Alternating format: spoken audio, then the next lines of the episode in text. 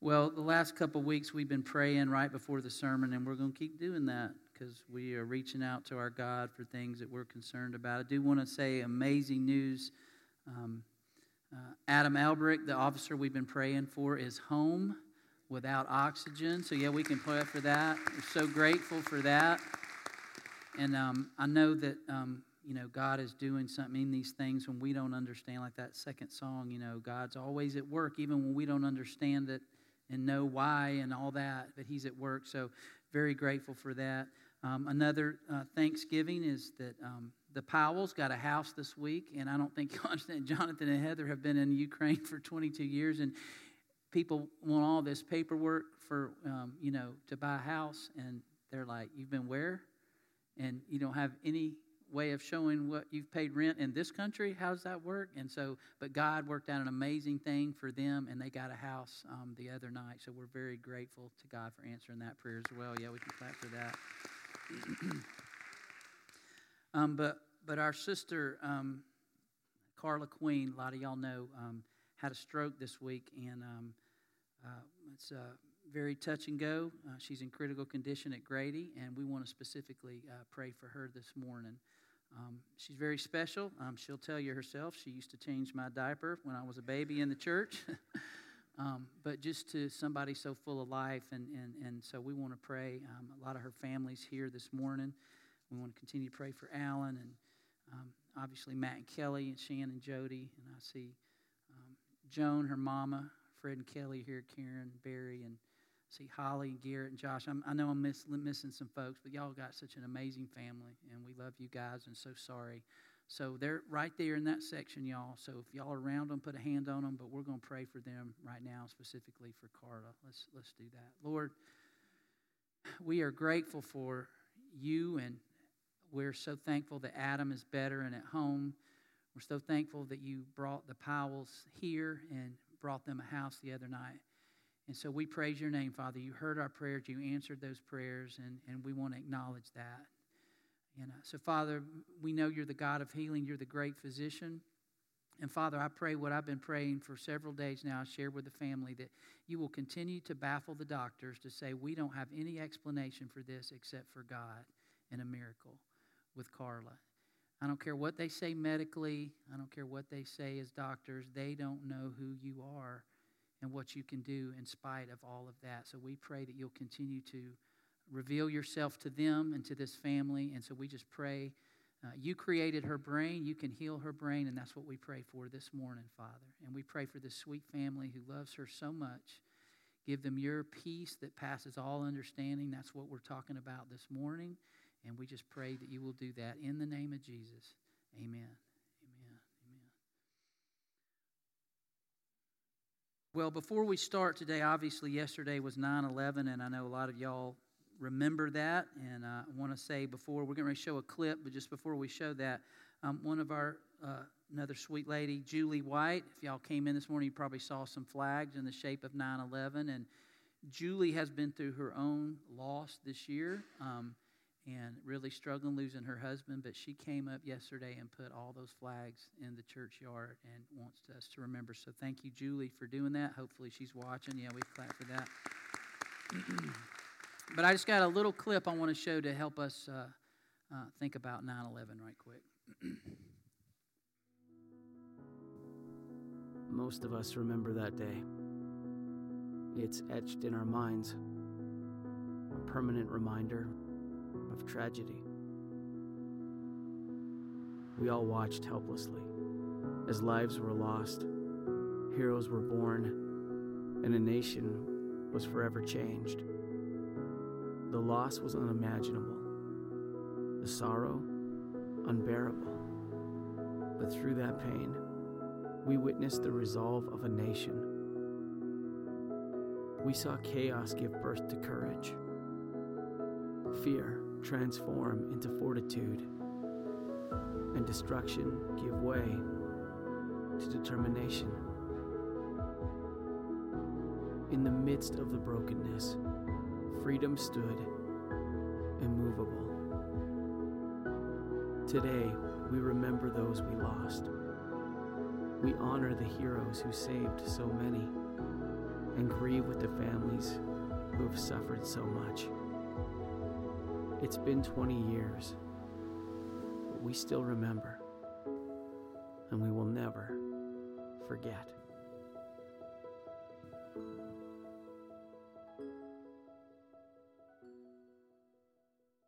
So, what were your feelings on that day? You know, I thought about um, CCF West Georgia being here today, and I was joking in the first service. Some of y'all weren't even born yet. Um, some of you, you kids here, I remember having a two year old at home and one on the way and thinking, what in the world is going on? What, what kind of world am I getting ready to bring these kids into? Um, it was a scary time. I mean, a lot of questions. How did this happen? How could this happen? We're the most powerful country in the world. Um, how did this happen? Why? Who's responsible for this? And it did remind us, didn't it, that we're not in control like we think we are. We're not safe like we think. An enemy had been watching us, and we really didn't even recognize it. They were watching us, waiting to do this for, for literally uh, years, months leading up to this. And they had systematically plotted evil to harm us and specifically against us as a nation. And so many people, if you remember watching that, I remember where I was. I remember going from, uh, you know, Rhonda, you mentioned Atlanta Christian College. I was over there that morning, and all of a sudden this stuff's coming on. And my wife, I'm talking to her on the phone, and I'm like, she goes, "Are you are you seeing this?" I'm like, "Well, I'm in the car, but I'm hearing it on the radio. What in the world? What do you see?" I remember going to church, and um, our uh, guy who took care of our building for years and years over in East Point, uh, George Cohen, me and him found a TV, and we're just staring there with our mouths open, going, what in the world is happening in our country right now? And so many people were in a, a, state of fear and despair and anxiety as they watched all this stuff that was happening. But other people didn't have time to do that. They acted, and they acted quickly. They didn't have time to answer or even ask some of those questions we were all asking. They didn't have time to get in touch with their feelings and what they were feeling at the moment. They just jumped into save and help people mode. And they did, didn't they?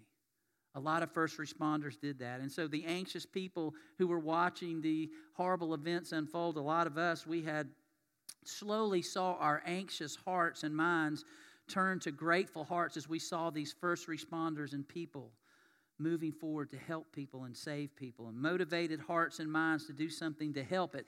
We said, What can we do? And, and, people started acting all over the country. And I'll be honest, those days, those weeks, those months that followed the attacks were some of the most inspiring and encouraging times in this country. There were not divisions of red and yellow, black and white like it was last summer, all the craziness.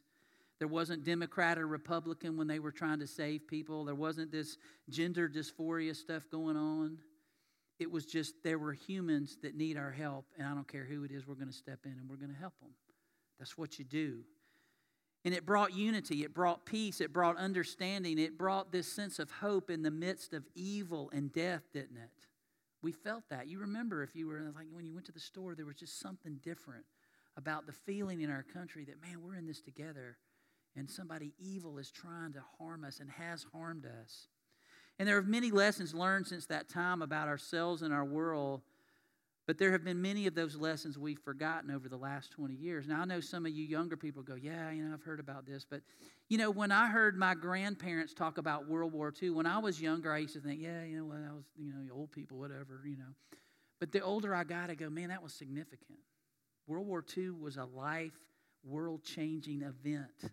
And I'm so glad they didn't let me forget about it because I know about it because they talked about it and they passed that on to me and said, Don't forget about this. This was important. There was an evil ruler, Hitler, and all this stuff that was going on, and it had to be stopped. And so I'm glad somebody, and so I hope that we're presenting to y'all that weren't alive at the time or were very little that this is important. Don't forget this. It's important. There have been many lessons.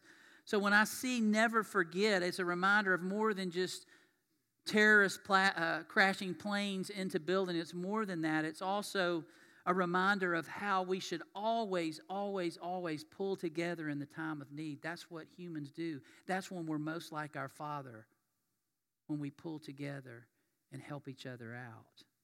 And the Apostle Paul lived in a difficult time himself. There was evil, there was persecution, there was an evil Roman Empire that ruled the world in his time. But Paul, and he was even held a, a prisoner this time. But Paul, didn't let that situation, he didn't let all of those things that were going on make him cynical. He had a big picture perspective, didn't he? A big picture perspective in Christ. He knew it wasn't enough for Rome couldn't take away the sins of the world. Paul couldn't take away the sins of the world, but he knew the Savior that could. And he believed, and he never stopped talking about that Savior. He continued to speak and to write the words of truth and hope through sharing the good news of Jesus Christ. And Paul experienced and believed that love of Christ could transform any person in any situation because Paul says, It transformed me. It completely changed my life, and I will never stop talking about how it can transform and change other people's lives and their situations. So, we've been reading in the last few weeks through this letter to the Jesus followers at a place called Philippi. And we've heard some profound teaching that's certainly applicable for us today. And I just want to kind of quickly do a little review. Paul starts in the first of his letter saying, God, the God who began a good work in you and in me, will carry it out to completion on the day of Jesus Christ. He gives us that hope, the big picture. He's carrying out a work in all of us. Change, hard times had had actually helped advance the gospel message. He goes, Yeah, I'm in prison writing you this letter. Yeah, I'm surrounded by Roman guards. I'm in chains. But that has actually helped the gospel go out even further. These, these guys that are around me, they're getting to hear about Jesus. That never would have happened if I wasn't here. And Paul recognized that. And then Paul says a, a statement that's hard for us to even fathom when he says, To live as Christ, to die as gain. He goes, Man, I want to die and be with Jesus forever but there's work to do. More people need to hear and know about Jesus, so I'm going to keep preaching that. And he kept doing that. And then he says, whatever happens, he says, conduct yourselves in a manner worthy of the gospel. And that's what this whole letter to them is about. Always conduct yourselves worthy of the gospel. Remember that. And he said, Your attitude should be the same as that of Jesus Christ. And in that second chapter, amazingly, how he talks about what kind of attitude, what mindset that Jesus had all the way to the cross. And then he said things like this Work out your salvation with fear and trembling. It's a process, it doesn't happen overnight. And then he says, Do everything without grumbling and complaining because we tend to do that. And he says, I consider everything a loss compared to knowing Christ. And he says, I want to know Christ. I want to know the power of his resurrection in my life. And so Paul was just, man, he was passionate about that. He wanted to know Christ more, and he wanted others to know Christ. And then last week we talked about what he says, forgetting what is behind me. My old life of being a Pharisee and a, you know, a, a legalist, um, trying to keep up all things, somehow thinking I could earn my way to heaven. That's all in my past. And I press toward that goal to win the prize for which God has called me heavenward in Christ Jesus. So today we're going to press on and pursue more of the joy that Paul is trying to get his readers to understand in the midst of a difficult time. He wants them to understand it and to embrace it. So we're going to look at chapter 4. And the first part of this is a little unusual. Paul's actually calling out a couple of people in this congregation. And then he's going to get to the heart of how we deal with our anxious hearts and minds. So listen to what he says here. Thank y'all for having that up. In uh, chapter 4, verses 2, I plead with Euodia and I plead with Syntyche, I'm probably butchered their name, sorry, to be of the same mind in the Lord. Yes, I ask you, my true companion, help these women since they have contended at my side in the cause of the gospel, along with Clement and the rest of my co workers, whose names are in the book of life. Rejoice in the Lord always. I will say it again rejoice. Let your gentleness be evident to all. The Lord is near. Do not be anxious about anything, but in every situation, by prayer and petition, with thanksgiving, present your request to God. And the peace of God, which transcends all understanding, will guard your hearts and your minds in Christ Jesus. Finally, brothers and sisters, whatever is true, whatever is noble, whatever is right, whatever is pure, whatever is lovely, whatever is admirable, if anything is excellent or praiseworthy, think about such things. Whatever you have learned or received or heard from me or seen in me, put into practice, and the God of peace will be with you. So let's kind of unpack that a little bit. In the first couple of verses there, Paul addresses a situation in that church that seems to be known throughout that community. He's hinted at this in his letter earlier that there's some disunity going on, and that shouldn't be a part of those who were followers of Jesus. But everybody in this community knows about this. Paul is 700 miles away in Rome, but he knows he's gotten word that, man, there's these two ladies and they're fighting over something. We don't know what it was. We don't know how significant it was, but it was significant enough to cause some disunity. And those two ladies had, had been having this, and we don't know from the letter exactly what it is, but it, like I said, it caused some disunity. So Paul names them, he calls them out. And keep in mind, this letter was to be read in front of the whole church. Can you imagine how awkward that was? Hey, we got a letter from Paul, and everybody gathers around, including these two ladies. then all of a sudden he calls them out. I mean, can you imagine if Paul came into this church for, uh, I don't know, three months and did a, as a consultant and says, Hey, Paul, tell us what's going on with Southwest. What are some things you see that we need to, to work on? And Paul writes us a letter and sends it to us. And then I get up and I go, Hey, I'm going to read this. And I go, Oh, wow, there's two names. And I got to read them out loud in front of everybody that have been causing problems. That would be awkward. But they do it anyway.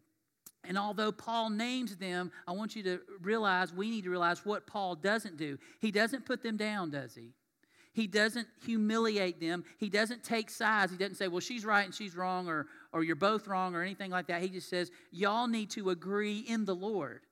Y'all may need to agree to disagree on whatever it is you're fighting about, but you need to agree in the Lord about those things. You need to have the mindset of Christ, like I talked about in the first part of the letter in the in the Christian churches who we're a part of, the Restoration movement, we have this these sayings that I think are very um, important. It says, in matters of essentials, we absolutely have to be unified in the church. But in matters of opinion, we need to have liberty and grace. But in all things, we have to have love. And that's so true, and that's kind of what Paul's saying. Don't let this disagreement cause disunity in the body. Be like minded on what matters. Have the same mindset, the same attitude of Jesus Christ, Paul seems to be saying. And then he says, if you noticed in there, he says, he asked his true companion. Now, whether this is an actual person that he's not naming or it's the church, the church at Philippi as his true companion, because he, this is one of his most loved churches. He started them from scratch. He went through a lot of, uh, you know, uh, difficult things with them, and he loves them. And as, as I thought about West Georgia again today, you came today to thank us for our support. Paul was saying, Y'all are my true companion. They had supported him financially and prayerfully, they had relationship with him. And so he's saying, If you're my true companion, he says, help these women out. Don't let them solve this by themselves. You need to step in and not ignore it because you know, that's what we tend to do sometimes. Oh man, those people are fighting. Just run away from them, act like it's not happening. No, we need to deal with that. Don't pretend that conflict does not exist, but help each other out through the conflict. And Paul mentions and even commends these women along with someone named Clement, who obviously was well respected in this church as well. And he's saying, These ladies, although they've been fighting, they're on the same level with Clement, and they have contended with me for the gospel. They are valuable, they're an important part of the body. We're not just going to kick them out. No, they need to get this straightened out, and you need to help them as the body of Christ. And conflict happens, doesn't it? Even in the church, even in campus ministry, right, Rhonda? It happens. And you got to deal with it.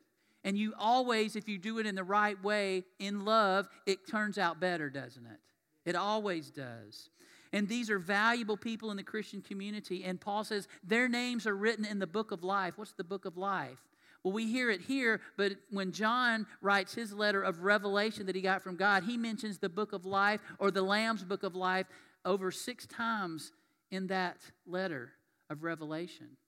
That means there's a book that God says, and when you accept Jesus as your Lord and Savior and name Him Lord of your life, your name is written in that book.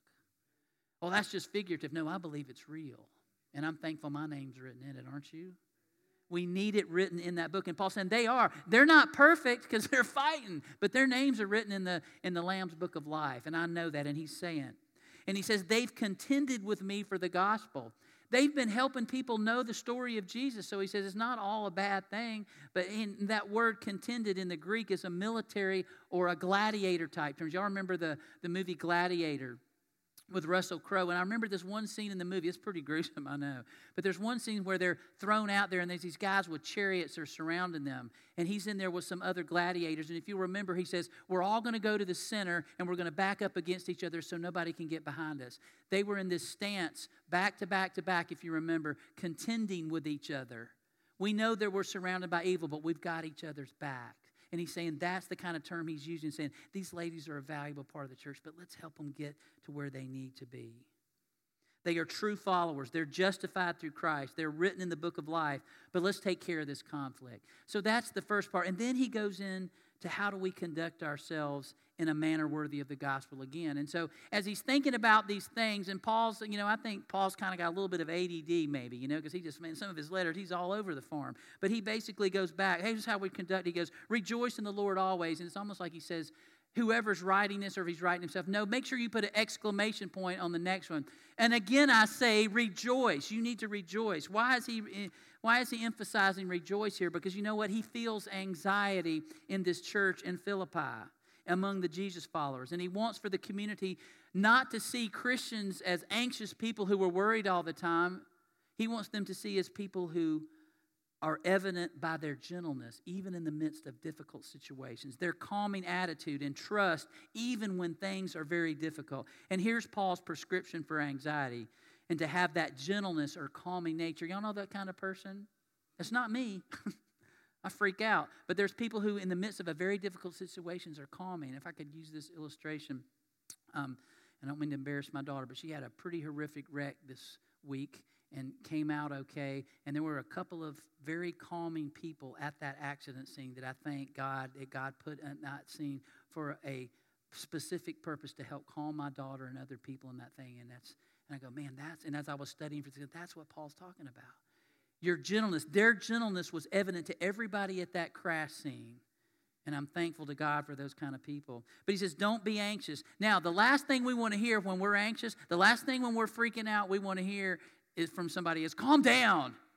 Settle down. Relax. You don't want to hear that. It just makes you angrier. You settle down.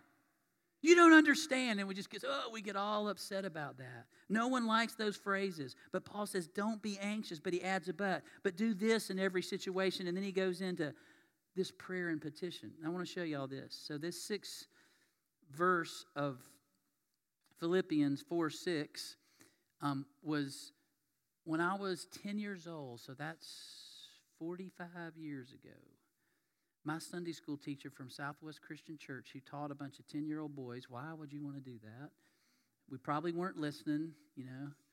Um, but he, you know, took a word burning thing and made one of these for every one of us in our in his class, and I still have it today. And I think, wow, Mark Anderson was his name. His, his mom and dad were godly people, part of our church, Sid and Sally Anderson. And Mark was my teacher, and he made this for me, and it sits on it. So, man, I got, I got no excuses for this nonsense about having anxiety. I mean, he gave me the prescription on burned in wood, Craig. Why are you not doing this? You know? But it's very special to me. But that's what Paul's saying. And he's saying, as you what you need to do with thanksgiving, you need to present your request to God. You need to go to God in authentic conversation, actual conversation with God about your situation, but with thanksgiving, knowing that He hears you and giving the details, Him your request. That's what David did in the Psalms, didn't he? Man, when David, you read some of those, you go, man, he is angry. He wants those people dead. He's, he's, he, you know, and God was okay. No, but ultimately, David found and felt that peace of God which transcends all understanding that guarded his heart and his mind and helped David get through those difficult times because he talked with God. And God will bring a peace that makes no sense and will guard your heart and mind, won't he? When you really pray with authenticity. Paul is maybe writing this while he's looking at the guard next to him who he's chained to. Or maybe he's seeing guards outside of the house where he's staying and he's thinking, guard. Guard is in his mind. He's going, guard your heart, guard your mind. These guards, these Roman guards, are outside this house so that I can't get out and do what I want to do with freedom, and they can't let people in unless they get cleared. So they're guarding me. So all of a sudden, that's in his mind. Guarding your hearts. This is what causes anxiety because our hearts are not guarded. Our minds are not guarded. And our minds and our hearts go to places that they shouldn't. Joy and anxiety are the complete opposites. And Paul is right wanting not anxious Christians, but joyful Christians in the world. That's what he's trying to say to us. And I, and I want to say this, y'all, and I hope this isn't a bad thing, but I got to talk to Alan yesterday. And as I talked to Alan, Alan's just watched his wife have this stroke, and he doesn't know, you know, I mean, just all this stuff that y'all are going through, I can't imagine. But Alan talked about this peace that he felt in the hospital room where he felt the presence of the Holy Spirit, and all of a sudden it was like something left the room, and he said color came back in his wife, and she moved her arm a little bit. I don't have any explanation, y'all, except for the Holy Spirit, but I could, he- I could hear in Alan's voice that that was real, and God was giving him hope through that moment. He was reminding Alan, I'm here. You don't know what's going to happen yet, Alan, but you know I'm here. And I could hear that in his voice. And that's exactly what Paul is talking about here. Don't be anxious, but be joyful. But our minds and our hearts and our souls are drawn towards anxiety, even more comfortable with it, aren't we? What is that about? Some of us wear it like a badge of courage. Yeah, I'm a worrier. Isn't that great? I make everybody miserable. No, you really don't help things. Yeah, it's good to have concern, but worry and anxiety and going, everybody's going, oh no, here they come. You're going to hear about it. That's not something we're supposed to have. What did Jesus say about worry? Don't. Seek first the kingdom of God and his righteousness. God will bring that, that comfort to us. But we want to go in a different direction. Pastor Akshay Rajkumar, who's in India, says some amazing things about this passage, and I got a, uh, some really neat things from him. He says, it's, he says, anxiety is what we feel when we're least in control. We think we're in control, but he says control is an illusion. On 9 11, we thought we were in control, but somebody else had gotten control of airplanes. It's an illusion. We want it. We pretend we have it, don't we? We want others to think we have it, hoping they won't find out that we really don't have control. I mean, even in our social media posts, we give the impression we have control, and we don't. We're exposed in tough times, aren't we? When we fall apart. Man, when I got that call from my daughter the other night, I was, Whoa. Paul is reminding us God is near and God is in control. Even when you're not, even when things are out of control, God is there. No matter how much money you have, no matter how much power you have, success, connections, intelligence, we are still not in control. And that bugs us. We feel most anxious when we're least in control. We think like this I'm not in control, and I should be, because all these other idiots are not in control and they don't know how to do the right thing. And we do this at our schools and our work and our families. I've got to be in control of the birthday party. I've got to be in control of the worship service. I've got to be in control of whatever it is at work. And we make everybody miserable because everything's out of control without me being in control. Stop, Paul's saying. We're anxious because we forget or we don't believe that God is really present in these situations. And Paul is saying, but God is present in these situations. He says, God is near. Remember that. And this same pastor says this I love this quote To the degree we are conscious of God's presence, we will have joy in the midst of fear, and his natural comfort will make us gentle, not harsh, not bitter, and not cynical. My gosh, man, the last year, have you heard some cynical people? That's because they have fear. That's because they're anxious, because they realize they're really not in control. I heard a couple of things this week. One is that high school students today, and I would even say it, it, it, would go into college students, have, the, have so much anxiety. We've heard that. But they say compared to the 1950s, the average high school or college student has as much anxiety, as much anxiety as somebody in the 1950s did in a psychiatric ward. Now, I don't know how you measure that, but I was like, yeah, that's probably true. Rhonda, would you agree with that? Absolutely. And then neurological studies, though, this is, this is an interesting thing too, have shown what happens inside of our brains when we have gratitude or joy and when we have anxiety and worry. And it says that it's when we see gratefulness or joy in someone, it's like a switch is flipped inside the brain and there's this thing lights up. And you can see and they go, wow, that's interesting. But when someone's is anxious or worried, it's like that, that switch is flipped off and there's nothing but darkness. And the brain, they say through those studies, cannot process both anxiety and gratitude at the same time. Isn't that interesting? Now, God knows you and He knows me, and guess what? He knows our brain, doesn't He? Because He created it, He made it the way it is. I can't wait for these neurosurgeons to talk to God one day in heaven and go, Yeah, yeah, yeah. That's why you couldn't figure that out. This is how that works. And He created our brains in a way that the more we practice gratitude, the more we practice joy, the less anxiety we feel. So, Paul gives us a pattern to follow when we feel anxious. Go to God in prayer with gratitude, with thanksgiving. Talking to God authentically brings peace that transcends all understanding. And this is not an immediate tranquility with unicorns and rainbows. It's not what he's talking about. Sometimes that peace is like a ceasefire. You know what a ceasefire is? It's when two enemies are trying to kill each other in conflict, and they finally go, We got to stop. This is insane and we have to lay down our weapons and surrender to God and His control. C.S. Lewis talked about this in his own life. He says, I thought I was in control. I pushed God away. I was like an enemy. And finally, one day, I laid down my arms and surrendered to God because He said, with my brilliant mind, I tried to disprove God, but God was proving that He was there. And Paul says it this way to the Colossian church, talking about enemies. Once you were alienated from God and were enemies in your minds, there's that concept again, because of your evil behavior. But the good news is of the gospel, we have a God that while we were his enemy, while we were still sinners, Christ died for us. He came in the flesh, Jesus, and Jesus died for us. He came into the same broken, sinful, evil world that we lived in, and He lived it with joy and He lived it with passion, and He exemplified that conversation with God. Jesus got anxious, y'all.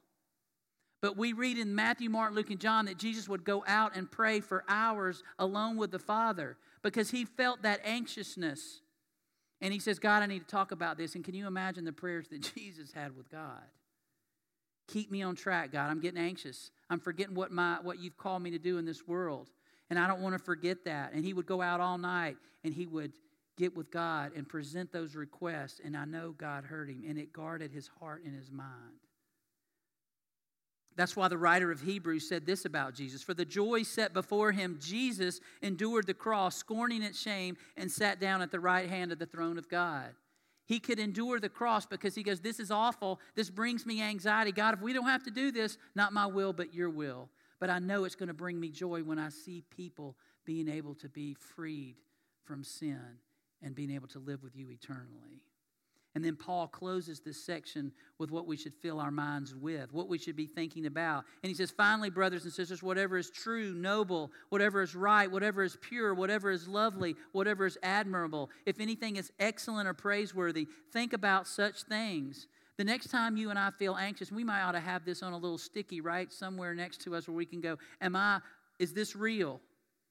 You know, is this true? Is it noble? Is it right? Is it pure? These things that I'm worried about and letting come into my mind. We need to remember the big picture perspective on our life and situation. And we let other things in. Why do I have these thoughts? Well, here's a question to answer that. What are you putting in? What are you letting into your mind and your heart? Go back to the list. What am I listening to and watching and hearing and being exposed to? What am I posting? Is that in those seven things that I should be thinking about? Have this conversation with my offspring all the time. Oh, you're anxious about things. Well, I say, what have you? What did you just binge watching? Oh, well, I know, but I don't. I, mean, I know that's not a good show, but you know, it's just, it's just, you know, it's just what? It's in your mind now. Oh, I know that's not a good song and those aren't good lyrics, but but but what? They're in your mind now. You've heard them and you think it's okay, and then all of a sudden, when an anxious time happens because you've got all those thoughts in there, guess what? They didn't have room for God's peace that passes all understanding. Oh, you're just being an old man, grumpy guy. It's real. We let it in, and that's what comes out. That's why we feel anxious. And we need to think about those seven things. Paul says to the Romans, do not conform to the pattern of this world. And let me tell you, music and videos and movies and all these things that are out there, I understand, and, I, and I'm guilty as all, even sports. It's all great stuff, and it, in, in, in its place can be okay. But it does not, we are conforming to it.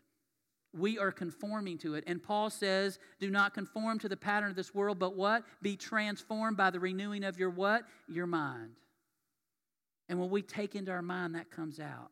And Paul closes practice godly actions you see in me. He's not being arrogant like we've talked about in some of his other letters. He's just saying, when you live out the gospel, people see that in flesh and bone and they go, That's what I want to be like. Mark Anderson did this for me, and I still remember it. Why would he do this for a 10 year old kid? Because he was living out the gospel. Those people who showed up at the wreck, I don't know, but I will never forget that, that they brought a sense of peace to me when my daughter was in a really scary situation. We've all had that. And Paul's saying, you know what? There's people in your actions, you can see that and you emulate it when you see those good actions. You do that.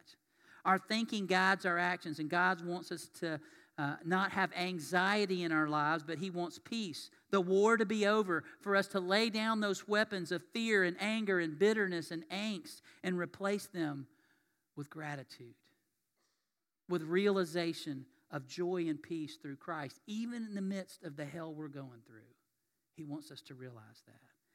And Paul closes with a powerful reminder and the peace and the God of peace, not that it was the peace of God, but now it's the God of peace will be with you. He will be with you. Paul reminds his readers of that and reminds us today. So we're going to offer that. Maybe there's somebody today who wants that peace. And it's not instantaneous. I'm not going to be ridiculous about that. But when you surrender and you say, God, I need you. I want you in my life. I can't do this on my own. And we surrender to Him and we are ready to to, to name Jesus as our Lord and Savior and bury our old way of life in baptism and be resurrected to this new way of life, we start to get that peace that passes all understanding. Even when, like I said, the hell that goes on around us is going on. So this morning we're going to offer that invitation. If there's somebody here that needs to make that decision, I'll try to walk you through it. If there's somebody's looking for a church, you know what? We're like the Philippian church. We got people that fight. we got people that need to straighten their stuff out. We get anxious. We need to be reminded of those seven things, but we're a church that still names Jesus as our Lord and Savior, and we need Him and we acknowledge that. So if you're looking for a church like that, we make that uh, opportunity.